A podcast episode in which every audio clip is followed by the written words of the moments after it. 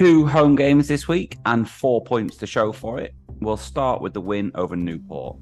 John Merrick was gutted he wasn't there as it sounded like a big one. Pete was happy with the performance, saying we dominated all of the second half and 25 minutes of the first with this formation. Jonathan Ditt doesn't know where that 25 minutes came from after half time. That's normally our worst period. Add in Cooney, Demetriou, and Rio were all excellent. Robert thought it was a game of two halves, encouraging, but still things to work on. Keith thinks this season has seen better second halves than firsts, and there's plenty to be positive about. Trev Griffiths agreeing, first half was difficult, second was excellent. Kev O'Connell thought that performance has been brewing for a while. Tabs look quality, Rio is full of confidence, and Long remains a menace. Adam Turner thought Newport pressed well initially, but Crewe took over the game in the second half, adding Jack Powell was his man of the match. Henry Lewis was very impressed with the attitude throughout the second half, adding Zach, Rio, and Cooney all had great games. He thinks Shilow is frustrating but causing problems. Max Bailey was impressed with his first game of the season, adding Mickey and Cooney were quality at the back. Brad Budden is shocked at the amount of set piece goals and is pleased with Rio turning into a wide midfielder. Steve Day had plenty of positives, but adds he's concerned that O'Riordan can't develop on the bench and isn't certain Davies is better than Booth. Elliot Nevitt got quite a few comments. Mason was pleased for Nev bagging that goal. H. Robinson was worried it might never happen after the keeper saved the one a couple of minutes earlier. Rob Murray said it was a great result, but the best bit was seeing Nev get his goal. Tom Mail, I was there the night Nevitt scored. James said he has given Nevitt a lot of stick, but he played well, especially his link up play, and he's glad he scored. He also adds that the Gresty Road end were fantastic on Tuesday night and deserve some credit. Ben Benson thought no one really stood out, it was just a good team performance. He adds, lots of teams are beating each other. So, if one team can put a run together. And Alsager, a cricket club, got in touch to ask if it was still Bell out. On to Saturday and the late draw against Walsall. Andy said the people in Wetherspoon did not appreciate how loudly he celebrated that equaliser. Nick Dowson thought we were very lucky to get a point and also wants to see Davies release the ball quicker rather than allow the opposition time to get back. Scott Naylor thought Walsall were the worst we've seen this season and we must impose ourselves better. Still unbeaten, which is a positive, but a draw against a team we should be beating. HDSN says unbeaten, but still not good at the back. It'd be nice to score two late goals and not draw a game. Mark Birtles thought it was the poorest half of the season, but the spirit in the players epitomised Lee Bell as a player. Inside the ground, it feels like we're all in it together. Joe thought we looked leggy, but salvaged a point at Fortress Cereal Bowl. Chris Thompson thinks you can't fault the spirit or the way they are trying to play. The execution does leave something to be desired, however. Stephen thinks there have been defensive errors in every game this season and wants to see Mickey and Connor as centre halves, with Offord in at centre mid. Jake thought the keeper was at fault for the goal again. Richard Sandland would have bitten your hand off at half time for a draw and was always confident that once Nevitt got his first, he'd go on a spree. Steve Bennett thinks to get a result after that can only bode well for the future. Jay Hodson thinks these comeback draws will only be good if the next result is a win. A loss makes our start look much more dismal. Andy Griffiths thinks squad depth is an issue and hopes there's room in the budget for a defensive midfielder and an attacker coming in on loan. Something Gresty Roadender agrees with. The board need to back the manager who says he needs a couple in because the bench is a worry. Richard Mayhew took his lad for the first time and was glad that they stayed. He was jumping at the end bomb, bomb, dang, dang, ding, dong, boom, You saw me standing without a dream in my heart, without a love of my. Bomb, bomb.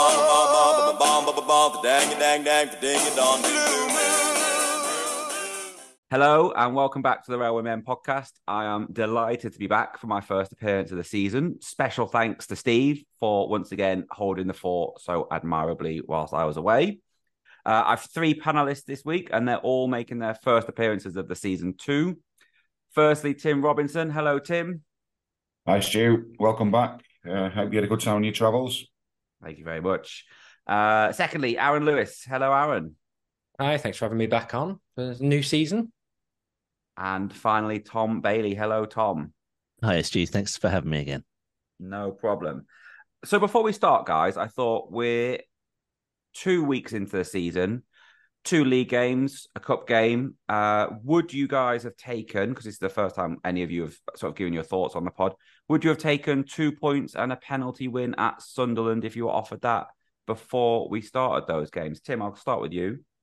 Yeah, I, I probably would have done, to be honest. Yeah. Um, I'd have probably have settled for sort of three draws and going through in the cup. Um, certainly, I think the cup win was probably the biggest surprise of the lot. Um, yeah, really didn't expect us to get anything off from that when I saw the draw. So yeah, I am pleasantly surprised. Aaron, is that a fair assessment on the season so far? Uh, before this week, uh, you know the draws at Swindon and at home to Mansfield, and then a cup win, two points, two games. Yeah, I think so. Um, it, it it's an odd one because, like you say, before the you know, if you think of it as like looking at it when the fixtures come out, I think possibly you'd, you'd say, oh, we might win one of them and lose one of them and end up with three points, but it's splitting hairs really. And like Tim said, absolutely didn't expect to get anything out of the cup game, so definite added bonus there.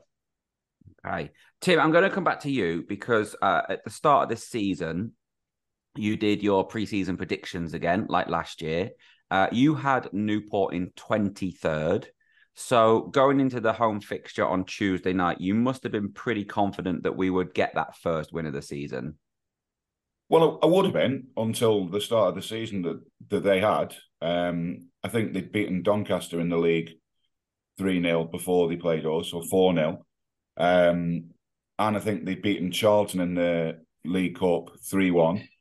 So um, I was starting to already revise my opinions of Newport, and from what I'd heard, they um, they were absolute press monsters, um, and they're the sort of teams that we generally don't do pretty well against. So I actually went into the Newport game thinking it was going to be a pretty tricky affair, and to be honest, the way the first half panned out, I hadn't seen anything that that made me change my mind. Tom, as Crewe fans, uh, it's pretty normal for us to expect and actually see ex players to score against us.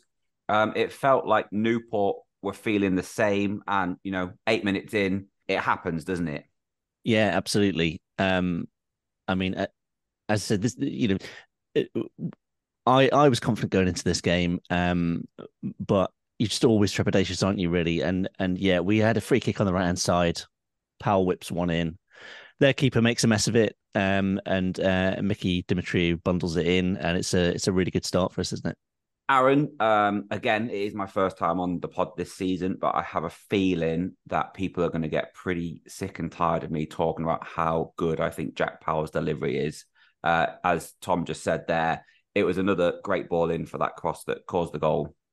Yeah, yeah, he's got, uh, he's definitely got um sort of fantastic. I think he can pick a pass probably almost like one of the best players we've had for a couple of years now, anyway. Um, and he's shown that a few times. He's also got, um, I think he's got a really sort of clever on the ball ability as well. Um, we've seen it again a few times where he'll just sort of walk past players in a sort of way that, again, just feels like we haven't seen in a little while. So I'm very happy with the start that he's made so far. That lead lasted about 12 minutes or so. And Tim, I have a feeling you you and I are going to disagree about the goalkeeper later on in the podcast. Uh, but I don't think that many people would disagree that that was an awful decision to let that Newport goal stand. I, I don't know what he thought he saw, what he didn't see, but it shouldn't have stood, should it? No, I mean, I come at this from a position where I feel that goalkeepers are probably a little bit overprotected. Um, but there's no getting away. There's no getting around it. That was a foul you know, the fella jumps straight into Davies before the ball's anywhere near. You know, if you if you freeze the the footage, he's collided with Davies and knocked him sideways, and the ball's still you know twelve feet up in the air. Uh, absolutely obvious foul. It looked a foul live. Um, it looks even more of a foul when I look at the replay. Um, to be honest, it felt like he was evening it up. Um, he'd missed a blatant penalty shout for them. I think it was Cooney took out um, Aaron Wildig after about four minutes. Um, and to be honest, it could have changed the game. It could have been a penalty and a red card, possibly. Um, it, that, that looked like absolutely stonewall, and it just felt like he was evening things up. I think he he realised he'd he'd made a, a blunder by not giving that early penalty, and I just felt like he was evening it up because it was such an obvious foul. Um, yeah, absolutely no blame attached to the keeper for that one. I, he just gets he just gets body checked. Yeah, I was going to say I, I fully uh, agree with Tim on that one. It's um, it was it was not one in the ground. You know, uh, there was a few people around me sort of saying, "No, maybe the keeper could be stronger there." I didn't agree with that at the time, and then I've watched it back again on the highlights. And like Tim said, it's just it's one of them that if you saw it two midfielders going up for a header or something like that, it would be given as a foul because he's he's although oh, although he has actually got the ball, he's not really made any attempt to get the ball. He's just barreled straight into the player, in, straight into the keeper. So, and again, it does seem that I, I agree with Tim that you know usually keepers I feel like are overprotected, and the fact that that wasn't then given it baffling really. But like I say, maybe it was like a evening up because that that did look like a penalty that they should have been given. So yeah, lots of nods uh, on the people on this call agreeing with that. So Tom, I'm going to assume you agree with that. And, you know, it's not really the goalkeeper. You can't really blame the defenders for not protecting him. It's just one that I think most people would just expect to see free kick. No, That's of the game. Yeah, I agree completely. It's it was not one in that I think they swung the ball in. I think Mickey got a foot to it, kind of looped up. And if you're being incredibly harsh on Davies, which I think would be incredibly harsh, he maybe looks a little hesitant, but I think he's just tracking the flight of the ball and getting ready to jump as as the guy comes across him. And I agree with the other two completely. He, he's there, ready to make his leap, and he, he just gets taken out basically, and it, and it loops into the net. So yeah, completely agree. Okay, so we get to half time. It's one one. Obviously, didn't see the Sunderland game. That wasn't televised, so I've not got a great um, depth to choose from here. But uh, Aaron, I would say that was the best first half of the season so far. But again, we're only talking about three. But uh, it's just nice not to have gone in with two goals conceded. Yeah, I was going to say that's the uh, damning with faint praise, I suppose, a little bit because um, I, I, again I didn't see the didn't go to Sunderland, but um, we've we've not got out of the blocks very well uh, this season in in almost all the games pretty much. But uh, but yeah, it did feel like you know we, we had a, a foothold in this one. Um, we weren't outplayed at all, particularly. I don't think, and so yeah, yeah, it was it was definitely the the best first half, at least I've seen anyway. Having said that, though, I, I did think it was a very poor performance. I thought we were giving the ball away in the first half far too much. Um, you know, basically passing it straight to their guys who were trying to press us.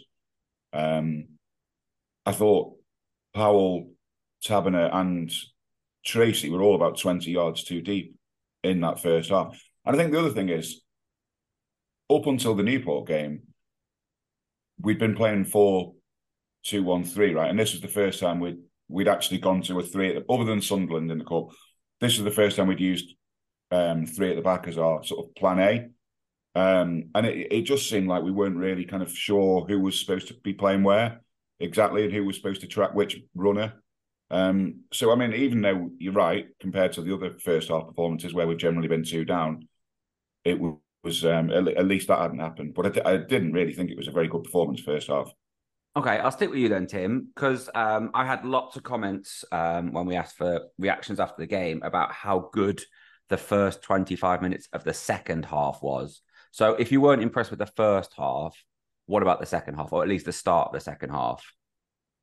Yeah, I mean, I thought we played better in the second half. I thought um, I thought Tracey was further forward. I thought Powell and Taberner were further forward, and we were we were stretching them a bit more um, and and turning them around a bit more. I, I have to say, I thought the, the, one of the things that really changed the game, other other than the second goal, which you know that always changes games and came at the perfect time for us, was I just I just thought they seemed to run out of energy a bit. I thought the the intensity of their game um, eased off or, or they ran out of legs a little bit. And I think, you know, our, our second goal came at the perfect time. And, you know, we were just able to take advantage of that sort of um, reduced intensity from them. And I guess that's that's the thing, you know, we're, we're playing a lot of games at the moment, two games a week for the last two weeks. and they're longer games than we're used to generally. We're playing 110 minutes or 100, 100 to 110 minutes, depending on the amount of injury time instead of 90. Um, so the teams that do play play this sort of you know very high intensity game. It's understandable that they're not going to be able to do it for the whole game. But yeah, all, all that aside, as a kind of um, um, uh, yeah, I, I, think I think we did we did play better in the second half, but the, the, the, second goal came at a perfect time for us.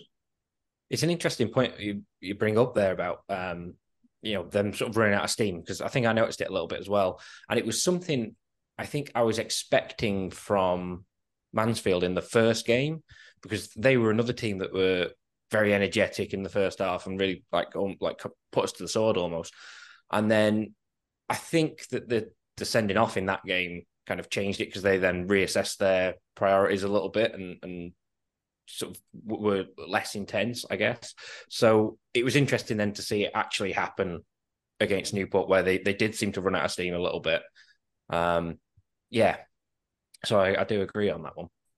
Yeah, I think it's a factor. You're obviously playing Saturday, Tuesday as well. You know, it's going to be harder. Um, and I think it was always going to happen. We needed to ride out that press. As I said, we'd heard beforehand from from the opposition last week on on the podcast, um, opposition fans, sorry, that, that that's the way they wanted to play. So I was wary of that going into that first half. But yeah, we rode it out well, and they they definitely started to blow up a bit more in the in the second half, and we took advantage. Okay, yeah, Tom, I'll stick with you then. So 12 minutes into that second half, Demetriou again with the goal to restore the lead. Um, you'd think from the team that he used to play for and seeing that he'd already scored a couple this season, they'd at least attempt to mark him. But he seemed to be in quite a lot of space in what was quite a congested penalty box to me, watching from the tie. I don't know if that was the same to everyone else.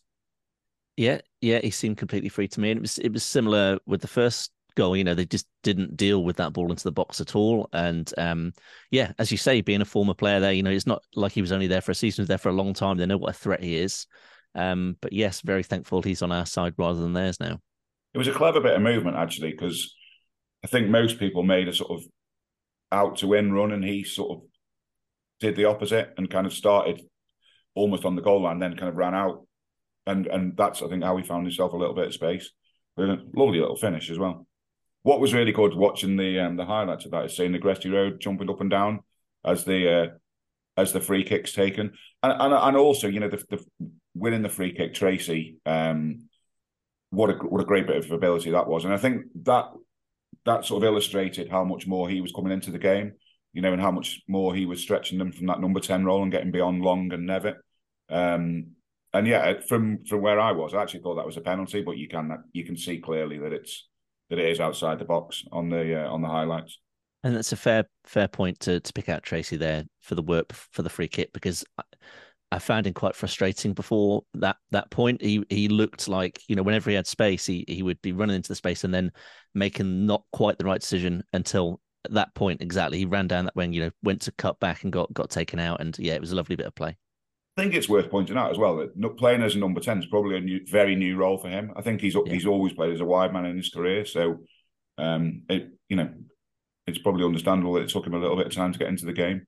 It's a funny one with uh, with Mickey D, particularly, like I say, because we've had three goals from him now um, that have all come from sort of set piece effective, you know, moments like that where where he's in the box and he looks like he can not particularly with that goal, but he looks like he can work space for himself quite well, um, almost like a striker's instinct there. So it comes to sort of reason then that we've we've seen it a few times where he's got these uh, this long throw that this new weapon to our arsenal this season. Um, but it's just a shame that here can't also be on the end of the long throws in the box because it looks like he's the most effective player we have there. So um, yeah, we just need to just need to get two Mickey D's. I think that's or maybe put Connor O'Riordan on the pitch. We, have actually yeah. got the um, the highest xG from set pieces this season in, in League Two, which is I, I, think that must be a first in my entire time of watching Crewe. And obviously it's early days, but you think with Taberner and um, Powell whipping in free kicks and then Mickey D putting in long throws, and you know if we've ever get Connor O'Riordan and Baker Richardson on the pitch at the same time, that we'll actually have quite a uh, quite a good threat. Uh, let's not forget Rio, the uh, the goal machine that is Rio Adebisi. um, Aaron, I'll stick with you. Uh, Rod McDonald, all but forgotten now with Mickey uh, at the start that he's made, is it? Yeah, pretty much. Um, it's one of them hard to hard to believe a little bit, and especially you know, it kind of ha- kind of helps a little bit because I think McDonald got a head injury in their first game. Went off after about an hour and hasn't been seen since. So, um, so yeah, it's it's been a it's been a funny one to have the player of the season lost, and then we've effectively almost upgraded. It feels like.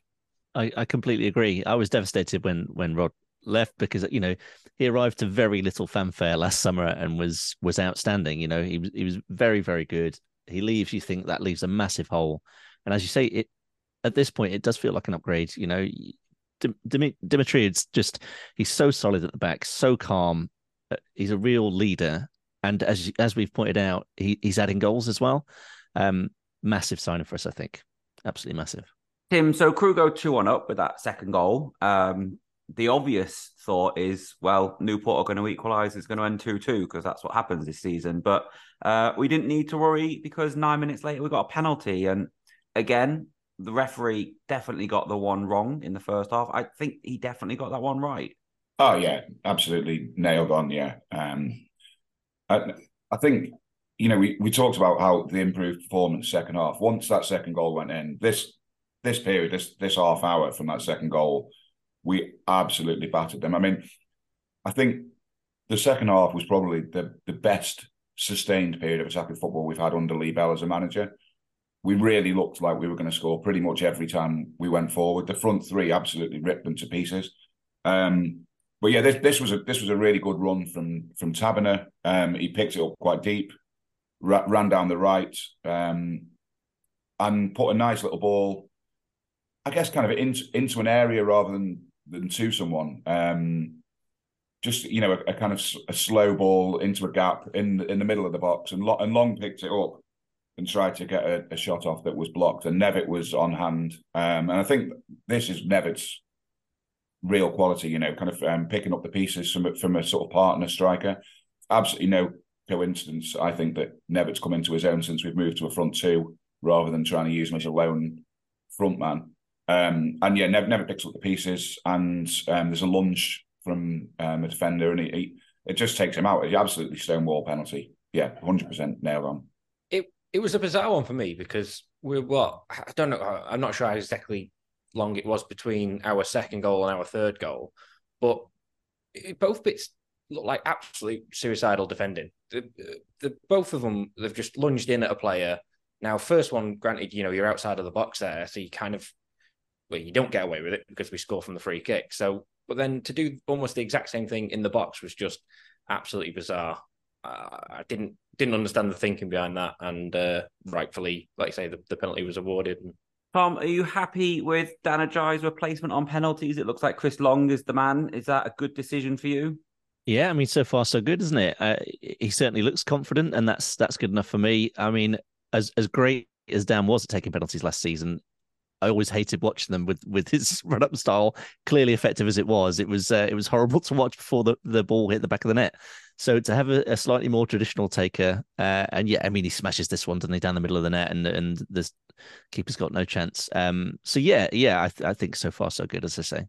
I, would agree with that. I think Dan Agyei, the anxiety was definitely there when he was taking a penalty, but I'm also quite anxious when I see Chris Long take penalties because all he's doing is smashing it down the middle, and mm. it only takes one goalkeeper to sort of do his research to realize if I stand here it's probably going to hit me, or I've just got to move slightly to save it. Uh, but you know, can't complain. He scored that one on Tuesday night. Yeah, absolutely. Problem is he, he hits him so hard that there's a danger of uh, the keeper getting taken into the net with the ball. uh, having seen the penalties against Sunderland, I'd be more than happy for Ryan Cooney to take on the Dan Agyei role of chief shithouser uh, for away penalties. I think that was a thing of beauty, wasn't it? Okay. Um, now, Tim's just spoken about Elliot Nevitt. Um, we'll come on to what has been a long awaited goal in a second. But first, I thought I'd read out some uh, WhatsApps that I sent during the Tuesday night game. With four minutes gone, I wrote, I see that the we must start better talk has worked well with my rolling eyes emoji. That was in reference to Newport should have had a penalty. Three minutes later, Crewe scored, take the lead. So uh, the start was quite good. Uh, 18 minutes gone, Alex Arani wrote, Why is Zach trying dragbacks eight yards in front of his own goal? To which I replied, HMS pissed the league. Three minutes later, Newport equalised. Uh, 69 minutes after Elliot Nevitt missed his one on one, I wrote, He's effing useless. He's never going to score. Aaron, what happened on the 71st minute? Um, oh, it was funny that you sent that message through because I'd literally turned to my dad and said the exact same words. He is never going to score. Um, all of a sudden, you know, he, he's picking the ball up. He's he's got a marauding run coming down the left.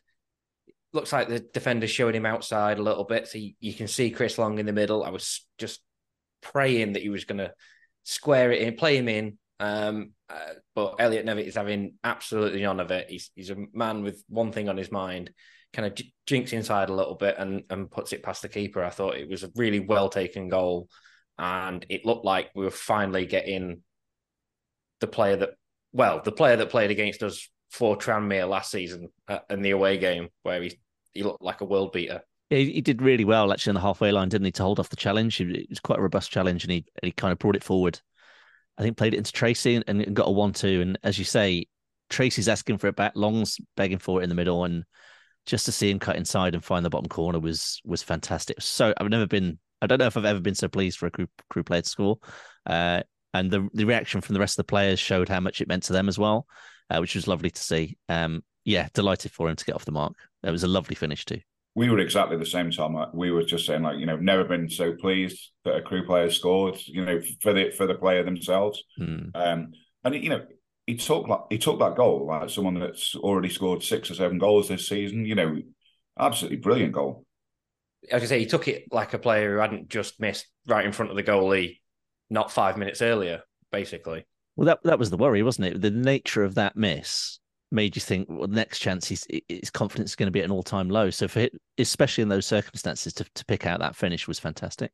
Yeah, I think the the reaction, as you've just mentioned there, Tom, um, sums it up. You know, the players they all ran over to him. I think I noticed Jack Powell was first, but I think that was because he was there closest. But then all the players that were with him last year, they all came up to celebrate. They were all delighted. The reaction that again, the reactions I get when I ask for uh, thoughts after the game almost all of them mentioned Elliot Nevitt getting his goal. So I think, yeah, we're all hoping that that's going to kick on. Um, I'm sure we'll talk about how that happened on Saturday in about 10 minutes' time or so. But yeah, really good.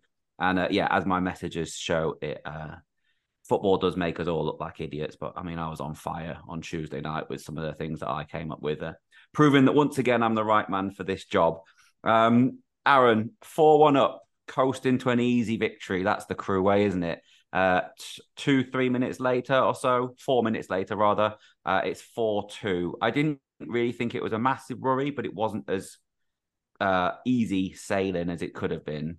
Um, yeah, bizarre. It did feel very crude, in it, to, to concede right after that sort of moment. Um, uh, an odd one, really, as well, because it was a nothing ball that was kind of seemed to have just be played down to this player. We felt like we could have uh, obviously he's not he's not tracked properly.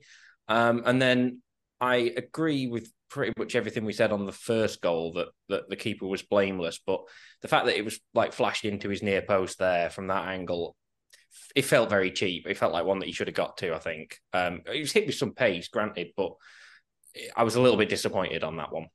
Yeah, you. Uh, it, it's a cliche, isn't it? But you expect a keeper to to save his near post from from that far out. Um, and as you say, it just seemed to come from pretty much nothing. It was a uh, knocked it down the right, went in between the two defenders and and and smashed it home. And yeah, I think you know I'm sure we'll talk more about Davies in in the next game. I I, I think some of the criticism from some fans so far has been a little bit harsh. And again, I think the point made in an earlier pod, we're comparing him possibly to two outstanding goalkeepers last year, rather than the general standard of League Two keepers. Um, and I think I've seen enough from him to think that he is going to be an asset if if if he grows in confidence and and, and learns from his mistakes.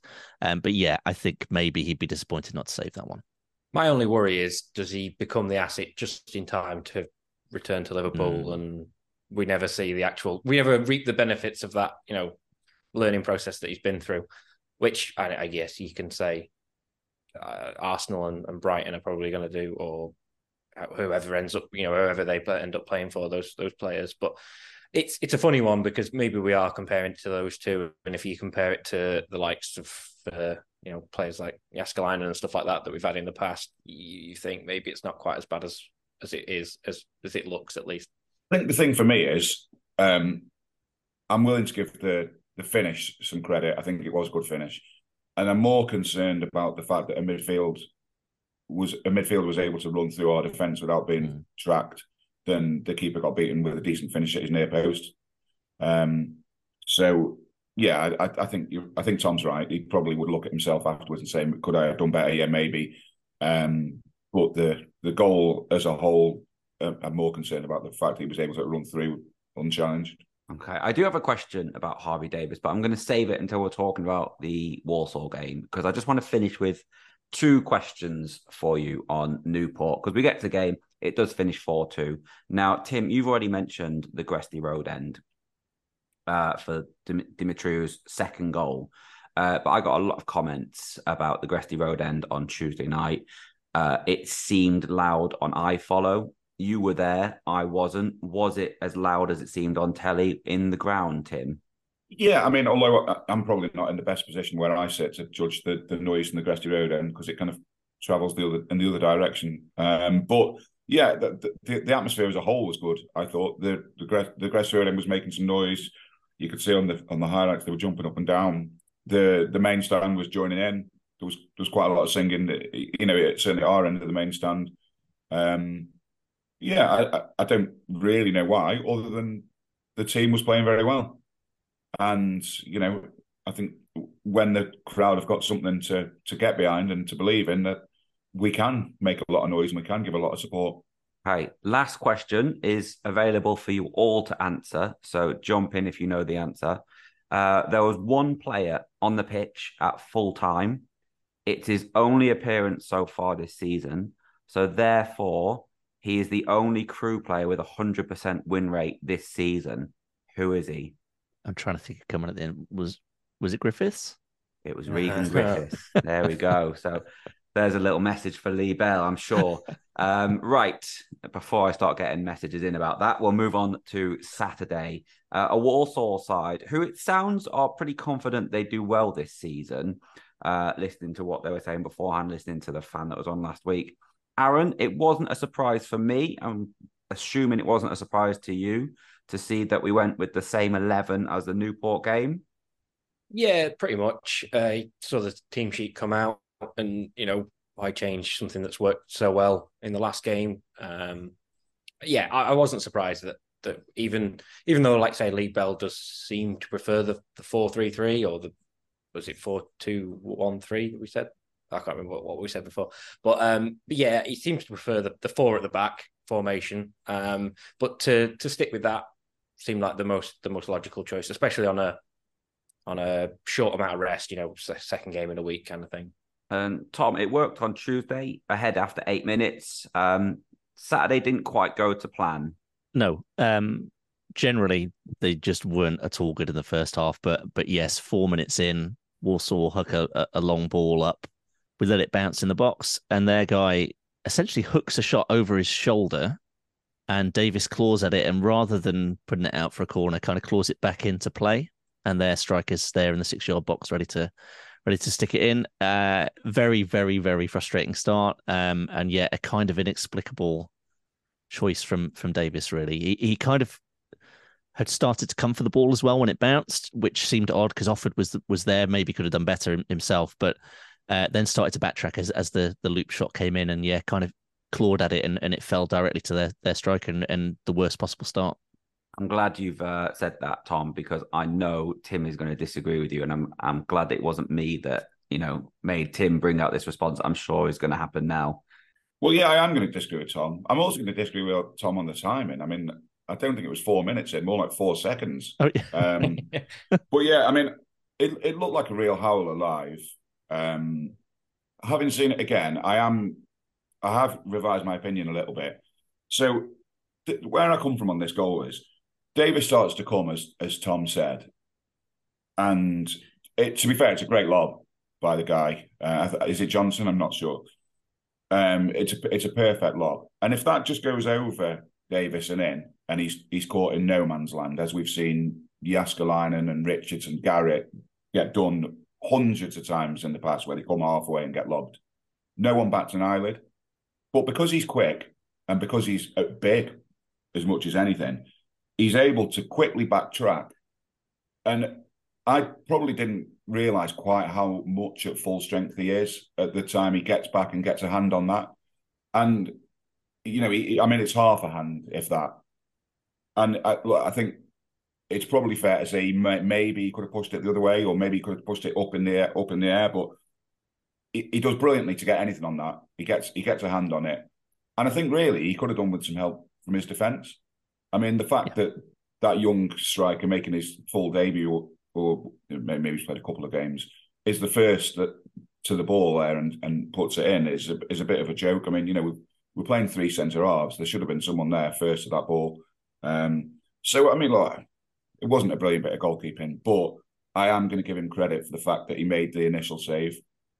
And I, I think I, I don't know if we're if we're, we're allowed to talk about Davies more kind of widely at this point, or you, you want to save it till later on. But I kind of think that the issues that he's shown so far have been around things like positioning, about decision making. I don't think they've really been technical and they're the sort of things that I think will develop. Um, you know that he, he is a, he isn't a young. He's only played five games as a professional, and I, I kind of think, you know, when we saw it with um, Okonkwo, you know, it, it, it took six or seven games for his sort of positional sense and his um, his decision making to really kick in, and then once they did, he was sound. And I think we will see the same with Davies. Um, and that first goal was a prime example, really. I think of you know just a little bit more nous um, to not come for the original ball and may, maybe to, to to make a slightly different decision with where he pushes it. Um, I think that will come. And that's completely fair. And as I said before, I think some of the other criticism so far this season has been has been overly harsh. Um, so yeah, I'll I'll have to watch that one back, Tim, and and and, and see if I agree with you on in in retrospect. But yeah, there were some people behind me in the stands yesterday, sort of moaning at the fact he kept playing it short and rather than kicking it, saying, "Oh, he hasn't got a, he hasn't got a right foot. Why is he not kicking it longer?" I mean, he's clearly being told to play that way. He's not going to be doing that out of choice. We we are choosing to play a certain way, and I think people are just trying to find things to find at fault with him at the moment. Um, from from my experience. From what I understand, that's the reason we went with him and not another goalkeeper on loan is because his distribution is the way Lebo wants to play. Um, I'm going to play devil's advocate. I'm going to ask Aaron to jump in on this uh, debate. Is he that far ahead of Tom Booth now that these developments that we're waiting for, would it not make more sense to develop our own and give Tom Booth this time to settle as a first team goalkeeper rather than doing it for Liverpool? Um, yeah, that, that feels like the sort of million pound question, I guess, because at the moment, based on I, I can only really base it on what we saw at the end of last season, but doesn't look other than other than I guess the the physical traits that I feel like uh, Tim brought up that that Davies has got. Um, that really, I don't think there's that much between the two goalkeepers at the moment. Um, especially when it comes down to, like I say, decision making and things like that. So it feels like perhaps we should be playing Tom Booth because if we're going to get these mistakes anyway, then at least it'll be a player who's going to be with us. I, I don't. Is it is it a full season, definite full season loan that we've got Davies for? Yeah. So you know, all right, maybe it'll be we'll be looking at next season then, um, or something like that for for Booth particularly, or the further future. But yeah, it, it, it feels like I, I mean, it's it's another one that you could maybe say that what happens on the training ground is showing that maybe Davies is actually going to be a, is better further along at the minute. Um, but again, it feels like any mistakes at the minute we're, we're probably better off having with our own goalkeeper rather than that the mistakes could be learnt from for another team next year or whoever. Or Tim, I mean, the other alternative is is the the wrong goalkeeper out on loan? Should we have sent Tom Booth to Scotland and uh, kept Dave Richards as our bench goalkeeper? Yeah, I mean, uh, that would make sense, wouldn't it? I mean, you would think that Tom Booth would be the one that really needs to be playing at the moment rather than sitting on a bench, whereas Richard has sat on a bench for the last 10 years. Um, but, you know, I, I don't necessarily think Richards is going to play in Scotland, is he? I think he's he's he's there as a second choice. So if it was the same with Booth, does it make any difference if he's sitting on our bench as opposed to sitting on someone else's bench? Um, yeah, look, I, I think probably the, the reason why we've sent Richards is more financial, isn't it, than than anything else. I think Richards is probably on a on a bigger wage than than Booth is. So if um, St Johnstone or whoever it is are making a contribution towards Richards' wages, then that that probably helps the overall budget. Um, whereas I don't think it'd make much difference from a financial point of view sending Booth out on loan. Um, from from from Booth's point of view, yeah, I think he'd probably um, he'd jump at the chance.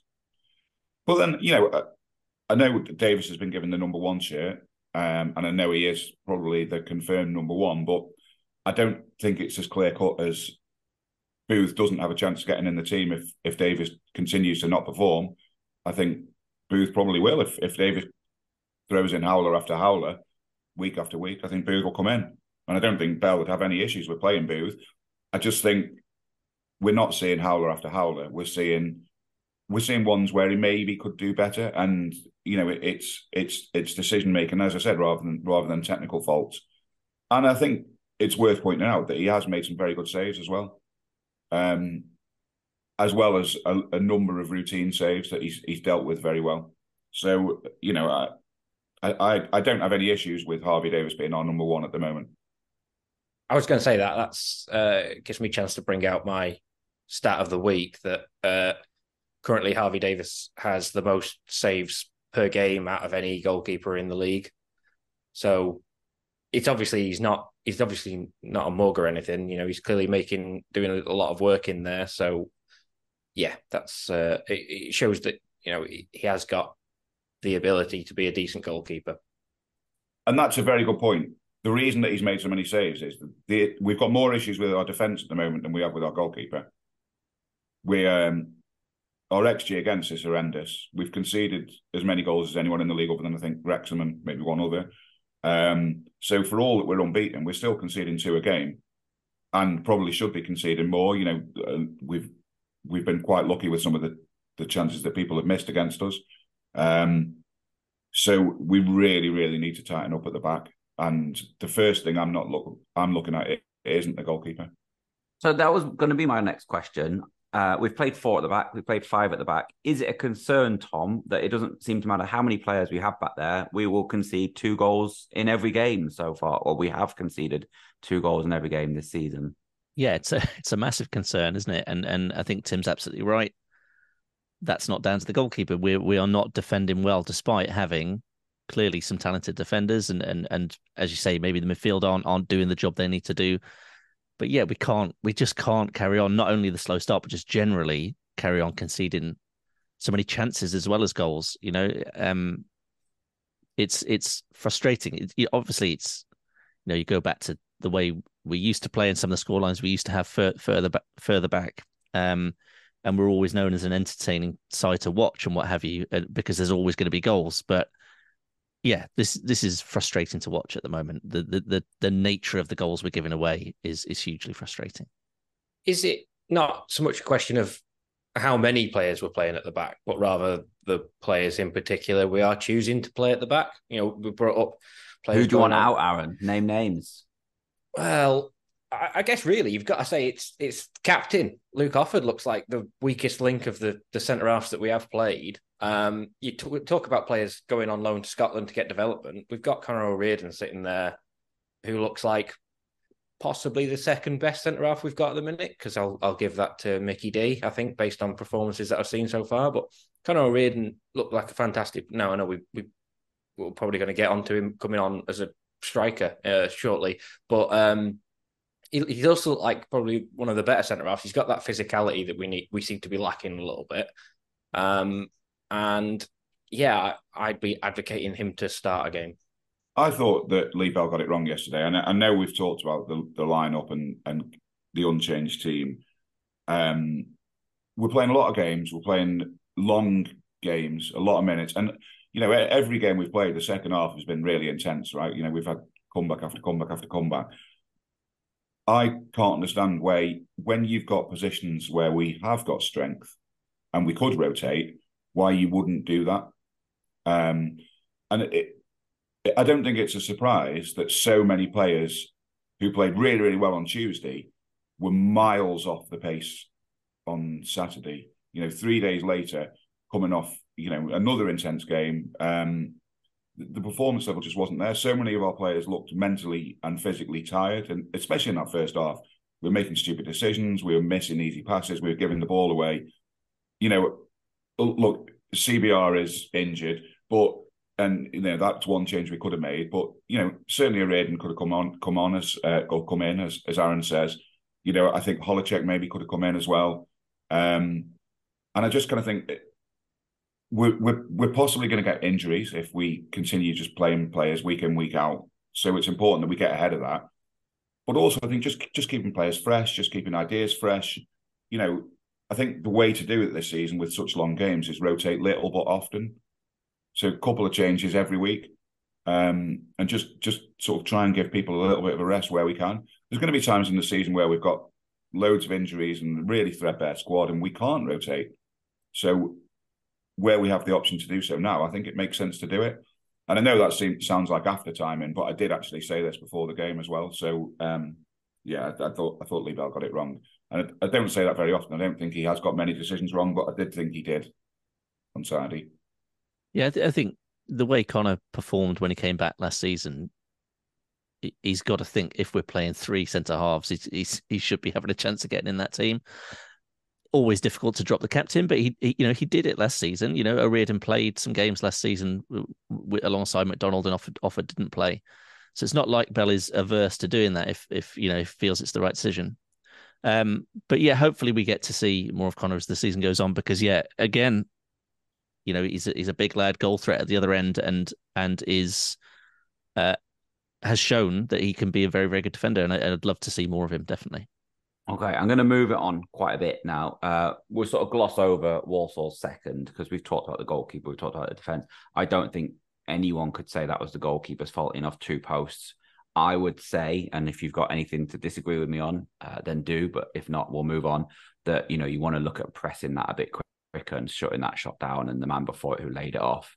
Um, but not not just not just the shot though, Stu. I mean, I think that second goal was absolutely indicative of how we played in that first half, i.e., absolutely appalling. You look at that move, we were miles off them the whole way through. We took ages to get out to them. We were still miles off on men. Didn't react quickly enough when the ball broke. No urgency at all to keep the ball out of the net. Um, yeah, it was an appalling goal, and to be honest, an appalling performance. Well, yeah, so that's where I was going to. I was going to say after saying, you know, possibly the best uh, first or second half against Newport of the season so far, that was easily the worst. And I actually didn't really think Crewe had a way into it, even up until the 60th minute and the goal.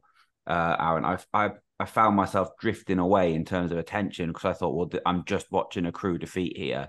There's nothing really to keep me invested in the game. Um, but I, I'm gonna take credit again for Elliot. I took credit for his first goal. I'm going to take credit not for his second goal, but for the assist. Uh, I was on a Zoom call with Neil and our mum before the game. And my mum obviously seen a couple of games, including the Sunderland one. And she said her favourite signing was not Jack Powell and his assists or Demetriou and his goals.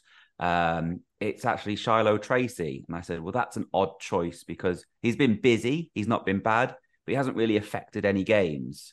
Uh, he's not done anything to change results. Um, but that ball for Nevitt's goal on uh, Saturday, a thing of beauty, wasn't it, Aaron? Uh, yeah, definitely. And it's it's funny. So uh, Tim mentioned that in the game in midweek, we we looked you know off the pace, looked like we were passing the ball constantly to the opposition, and throughout the entire, I, I probably gloss over slightly because I've got the the the Walsall game more fresh in the memory because throughout that entire first half, it looked like you'd got 11 lads who'd never played together. Um, they they couldn't find each other at all with a pass. It was so frustrating to sat in the stands and constantly, even even Jack Powell with his kind of great distribution was just distributing it straight to to Walsall players constantly. Um, so then to see an absolute peach of a pass, uh, the ball played in, uh, weighted perfectly. Um, I think I've watched it back about four or five times now, and it's not even like the finish is nice, you know, it's it's a good finish and everything else, but that that pass was just absolutely phenomenal by Tracey. Yeah, we'll we'll gloss over the finish because it's something that Nevitt does every game for us, you know. So, yeah, that's it. Yeah, just used to it now.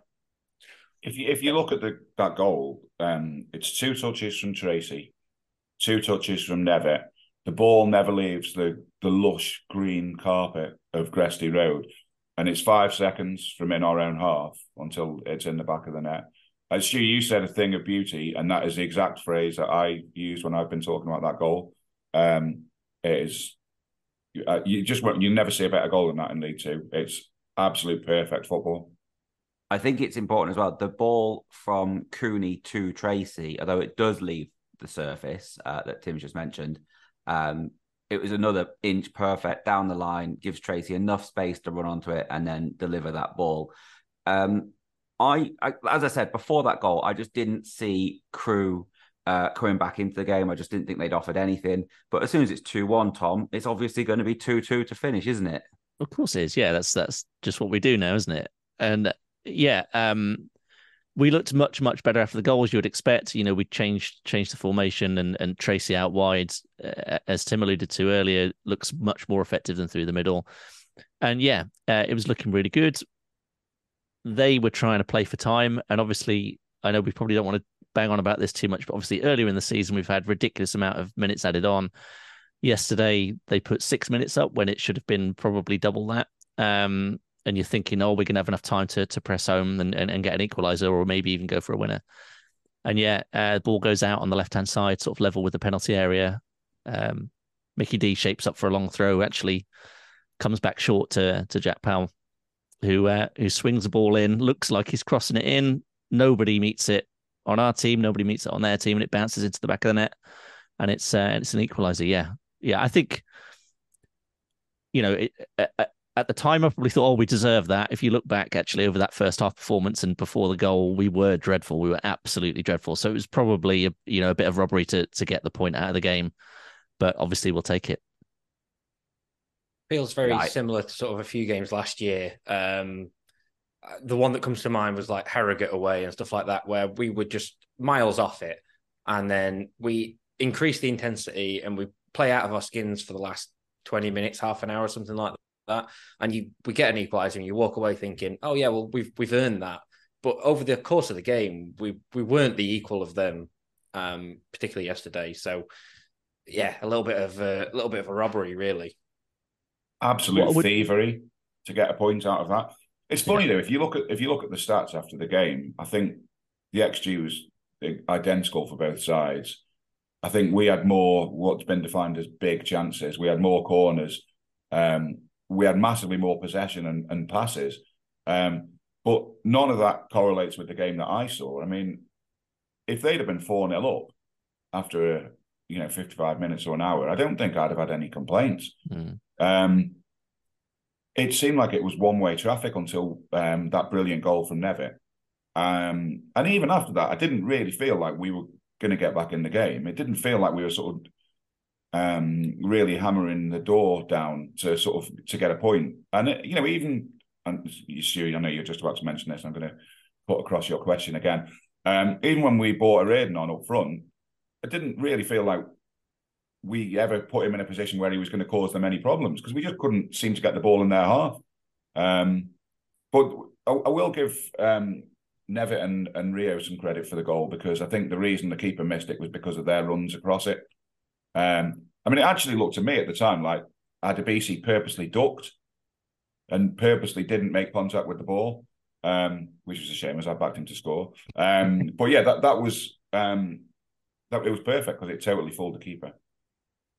Um, right in terms of my question being about subs, wrong sub though, Tim. Um, Aaron, we saw Charlie Finney come on. I was surprised to see him named on the bench. He came on after 65 minutes. He went off again in the 90th minute. Uh, I'm not sure. I've not seen anything yet to suggest why that was, whether it was tactical or injury. Did he look injured to you? Was that what it was that he'd gone off, or was it a tactical decision? Um, it was an he looked a little bit off the pace, to be honest. Um, it looked like he was kind of emblematic of the rest of the team, but he's struggling to track the ball a little bit. His his pace wasn't quite there, and his, his distribution wasn't great. Um, so it, it, could have been either, really. I, am none the wiser to whether it was because he was still carrying a bit of a knock and perhaps he wasn't as fit as he felt he was, maybe, or or it was just a tactical this isn't working. We need to change things up a little bit, and it brings him off of that. So that's a lot of words to say. I don't know. I think really. Um, I thought it was an injury. Yeah, it looked to I me like that- he he was checking, you know, holding his, his leg uh, when he was on the sideline, not as he was coming off. He walked off perfectly fine, it looked like. So I was confused as well.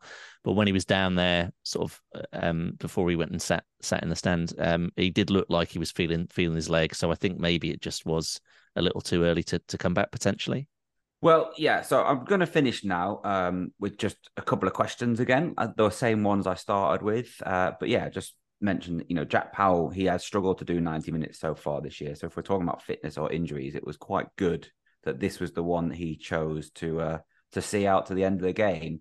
Now, I've got two questions. You're all welcome to answer them. Uh, the first one is easy. On Saturday at half time, would you have taken a draw? Yes, please. yes, yes, absolutely. Yeah. Okay. Second question then. After four games in the league, three of them have been at home. Would you have taken 11th place with one win, three draws against Mansfield, Swindon, Newport, and Walsall? Yes. Yeah, I think so. Uh, particularly pre-season, I think that it almost would have been. You'd have almost picked them how they actually fell out as well. To be fair, that Newport would be the one that would beat. Yeah, I think on reflection, it, it, it's a it's a decent return. I think you, you, if you're being greedy, you potentially hope for for turn one of those draws into another win. But but yeah, it, it's been a decent start, results wise. If you'd have told me pre-season that we'd be sat here five games in, uh, unbeaten, and it, we'd be talking about Lee Bell's invincible Crewe, um, then uh, yeah, I'd snatch your hand off. Fortress I'd probably- Alexandra. Fortress Porridge Bowl or F- Fortress Cereal Bowl. Okay, so it's unanimous then on the pod. Everyone's happy with the game so far.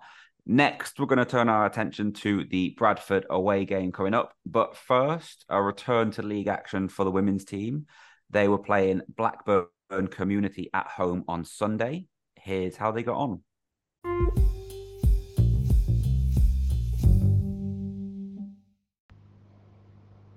Hi Matt, uh, close game today that ended in a draw. What are your thoughts on the um, game? Um, a bit of mixed feelings, really. Um, it was the conditions were, were were bad for both sets of teams. It was really hot and humid, and as the the game wore on, more and more individual mistakes uh, for both teams were happening.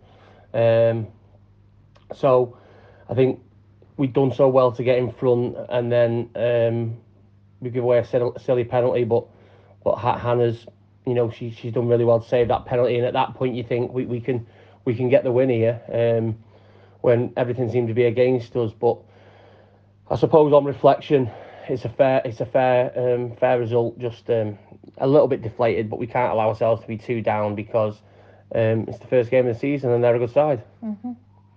Blackburn's equaliser was a, a super goal. Do you think you could have done anything else to stop it?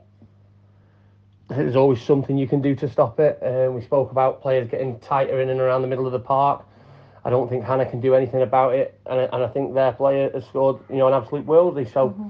sometimes you have to take that into account. But there's always something you can do. You know, we, we were asking players to get tighter to their opponents, but it comes back to the answer from the previous question. Players were fatigued, and with the amount of absences we had today, we always knew it was going to be difficult. So mm-hmm. I, I'm asking humans to be inhumane and not get tired. So yeah, we could have been tighter. We could have stopped the shot, but mm-hmm. ultimately players are tired. Yeah. Uh, like you said, so many faces um, missing today and new players in the squad. Do you see it as a point gained or two lost?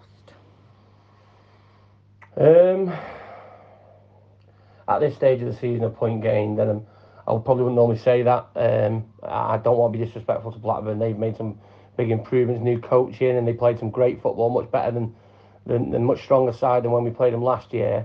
Um, but I think it's important to get off the mark. We had such an awful start last season that, as deflating as it is not to get the win, um, we, we haven't lost. And that might sound a bit defeatist or a bit negative, but I'll say that through gritted teeth. Um, prob- probably probably happy happy that we got a point, shall we say? Yeah, yeah. And then finally, it's a quick turnaround as you face Tranmere midweek. What are your thoughts going into that match? Um, we will need to be better. Um, we will need to move the ball quicker and, and, and with more purpose. Um, still got key players missing and key players playing out of position. Uh, I, I, did say that you know we've got these first three games, we've got a lot of absences either through injury or um, holidays. The league started really early this year, and mm-hmm. our players are amateurs, so they're entitled to the holidays and the summer holidays. Um, if we can get through the um, the first three games, I'm really confident we can have a strong season yeah. because our squad's really good this year. Um, but Tranmere will be strong. They're always strong. They're super, super team, difficult to break down. They've had a great result against Cheadle, who uh, most people's favourites for the league this year, I'd say. So, um, see what Thursday brings. Should be a good game. They always are. Okay. Thanks, Matt. Cheers.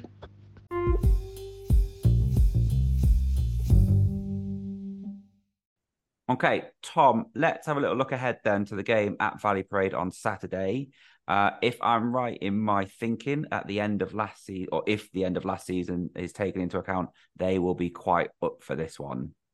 You'd think so. You think the manager might be for sure. Um, it'd be interesting to see if him and Chris Long have any uh, any meeting of minds to at any point. Yeah, uh, it was a fantastic game, wasn't it? Towards the end of last season, uh, always fantastic when we come out the right the right side of those types of games. But um, yeah, I think it'd be interesting. I And they've not had the best of starts, have they? I think they've they've won one, drawn one. I think um, so far this season. Um, you know, tip to do well again this season, but I don't see any reason why we we couldn't go there and give them a, a good game. But yes, you know, we need to tighten up at the back as we've we've spoken about. Um, it'll be interesting to see how we approach it. Um, given as you say, we named an unchanged team last time, you would hope there will be a little bit of a shake up this time to to try and address some of those issues from from from the Walsall game. I think it's interesting. You know, you, you look at the the wildly fluctuating levels of form from Tuesday night to Saturday, and a number of players that had really really good games on Tuesday were awful on Saturday. And I'm, I'm thinking, you know, Rio Williams, Cooney to a certain extent. Um, even, even the two midfielders. Um, I, I thought Taberner worst game of the season on Saturday for me. Yeah, yeah. I mean, I think what I'm trying to get my head around is is is this going to be commonplace because of the numbers of games and the longer games that everyone's exhausted. So you you are going to see this, you know, wildly inconsistent levels of form, and it's going to be really hard to judge. Or is Saturday's game against Walsall just where we're at, and Newport was a, a one-off? Um, you know, the second half against Newport where we played really well was that was that a one-off, and actually our our level is more like, you know, the the Walsall game where we were pretty lucky to get away with with a point. And I think I'm kind of leaning towards the former, just because it, the wildly fluctuating levels of form isn't affecting just us.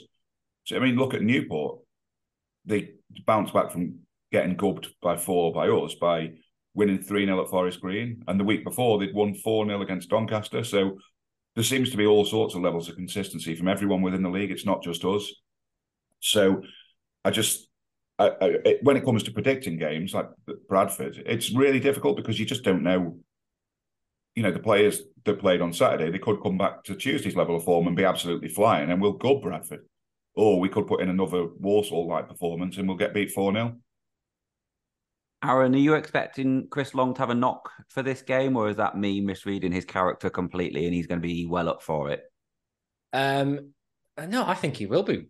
Will be up for this. Surely, this is going to be it's it's funny one with with Chris Long. He he he looks like uh, we mentioned with Nevitt before, but he also looks like he's benefited from being in a, the two up front kind of thing. He looks far more raring to go when he's down the middle on the last shoulder of of a defender rather than when he's out on the left wing. He, he looks like he's walking around half the time. He looks a little bit less interested. Um, so yeah, but if, if if so, that's possibly more whether I think he's going to be in into this game is going to be what the tactics are and whether he's up front or whether he's out on the left wing.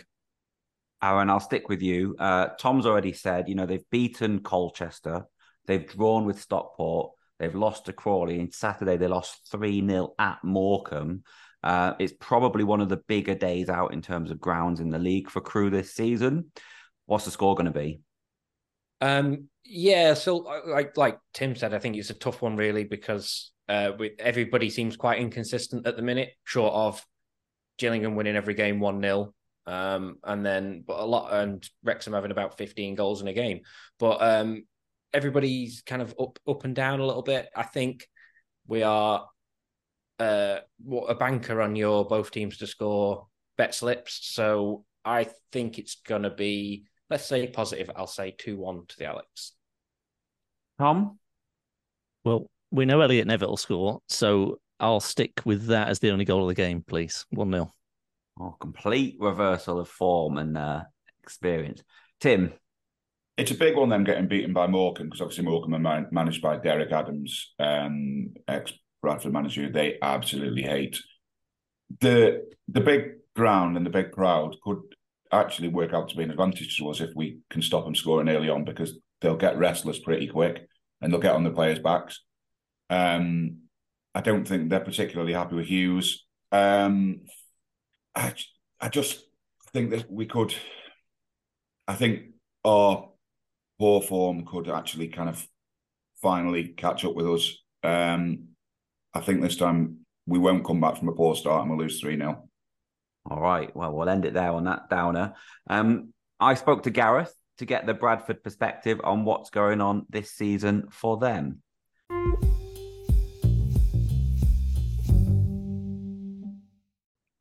So I'm with Gareth now. Hello, Gareth. Hi, mate. I think it's easier for you to just explain what it is that you do in terms of around Bradford City. Yeah, um, I've been writing for the Width of a Post uh, website, which is a fanzine online, for about 10, 15 years now. Um, I manage the Facebook page for them. Um, I've also done a few guest appearances on um, the West Yorkshire Sports Football Show, which is another little podcast that goes on. And I contributed to Radio Leeds as well when they do a phone in for uh, analysing the games at the weekend. Sometimes I'm on there. So, yeah, been a uh, Bradford City fan for about 30 years now, um, contributing to podcasts and stuff for about 15. Perfectly qualified then to answer my first question, which is uh, last season, how much of a disappointment is it to find yourself start this season in League Two?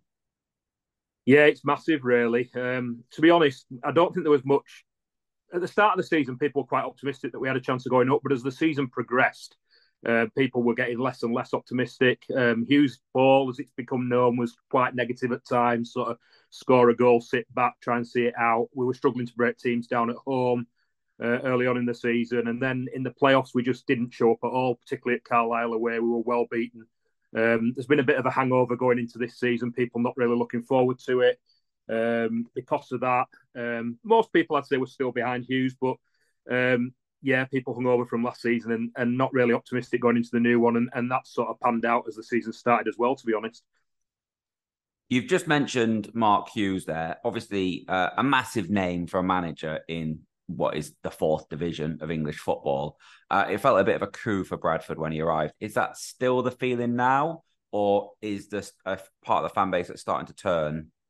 Um, it's a bit split, to be honest. Um, there's loads that are, are, very sort of behind him still. Um, I think there's an element of when he came, um, it was a big marketing thing. Obviously, um, selling season tickets got people into the stadium, which is a big thing because obviously we sell season tickets so cheaply. Um, also, there's also he's got Premier League experience. People were sort of quite optimistic that he'd do well for us. Now, particularly after yesterday's result at Morecambe, uh, people are starting to turn a little bit.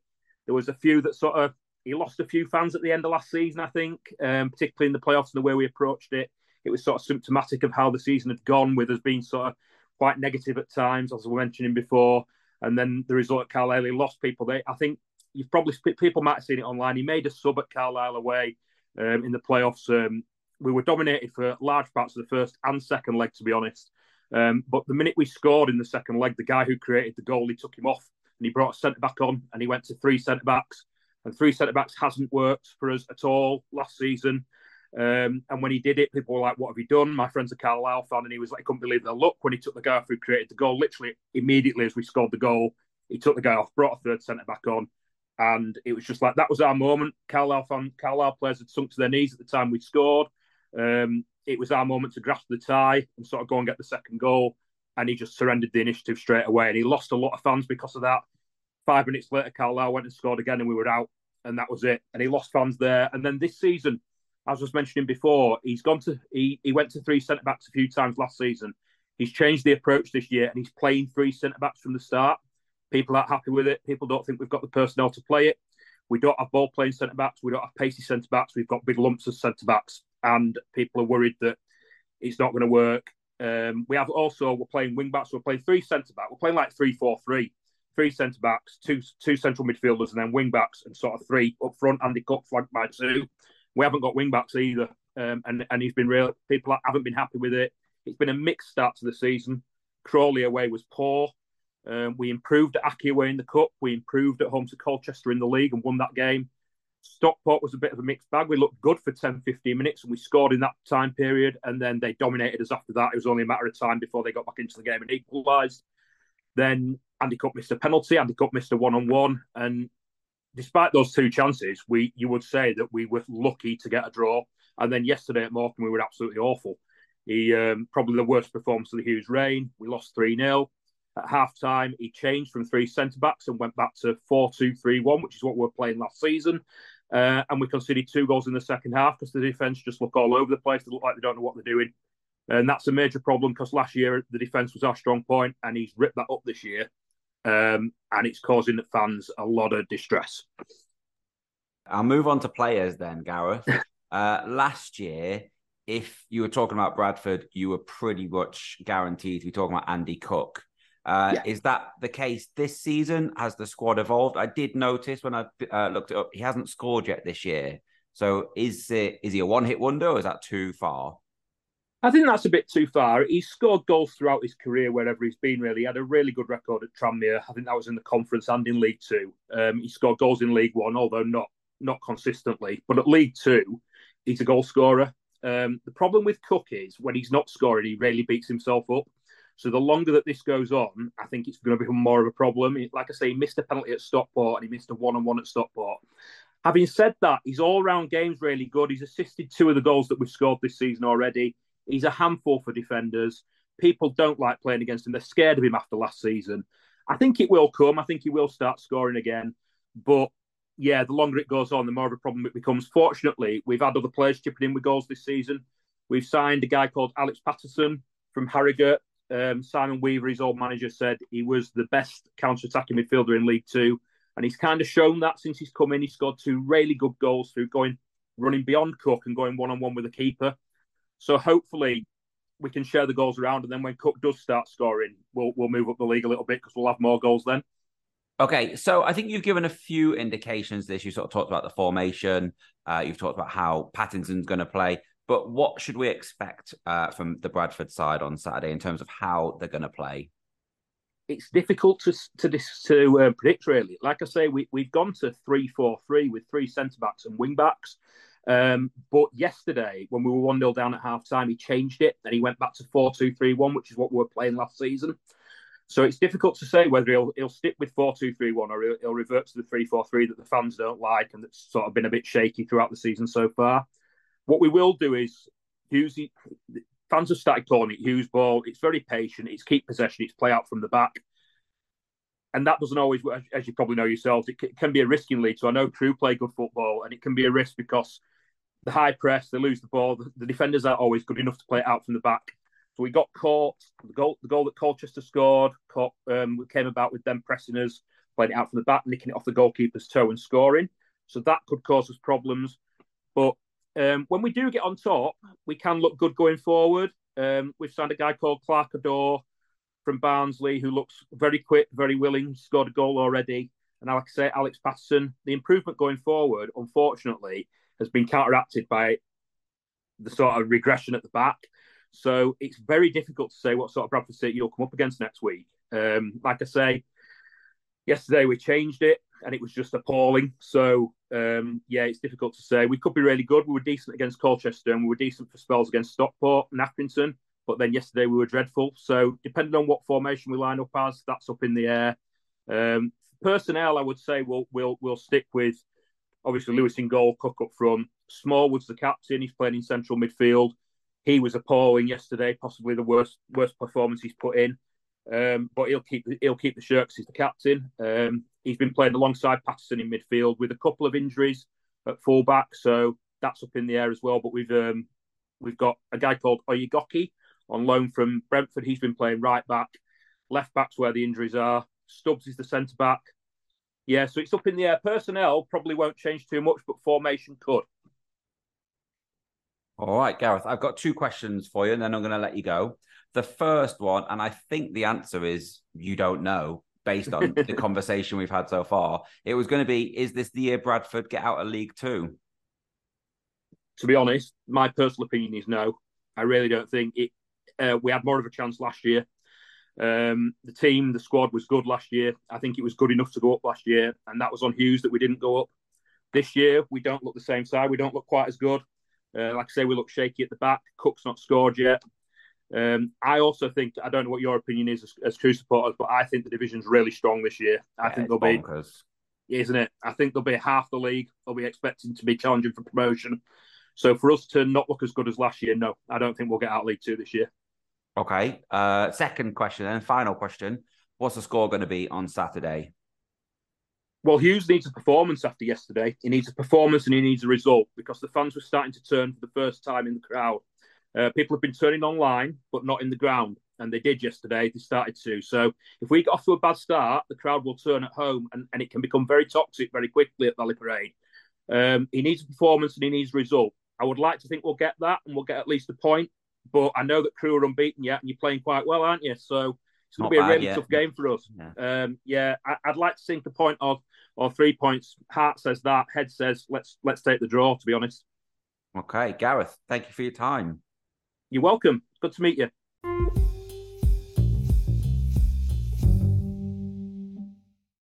Okay, I think that will do us for another pod. Um, just a little reminder for me if you've been on the podcast before lots and lots, or once or twice, or you've never been on, but you want to have a go, then just give me a little prod. Uh, Twitter is the best place, but also, you know, Facebook groups, email us at the Railwaymen podcast at gmail.com and we'll get you on as a panelist uh, as and when we can. Um, likewise, with our website, we're always welcoming to anyone who has an idea for an article or a series of articles. It only works if people are willing to give up their time and share their thoughts uh, and do some writing. I personally loved what the What Crewe Means to Me series that we started last season so much uh, that this week you've got the chance to read my version of what the club means to me. I think Russ has told me it's coming out on Thursday, uh, but everyone listening to this has their own story that connects them with Crewe Alex. So please do feel free to get in touch. Again, email address railwaymenpodcast at gmail.com. Tim, Tom, and Aaron, thank you for coming on today. Thanks, Stu. Thanks for having Thank me, you. Stu. Take care, everyone. Thank you, as ever, for listening. We will, of course, be back next week to discuss Bradford away. So until then, goodbye.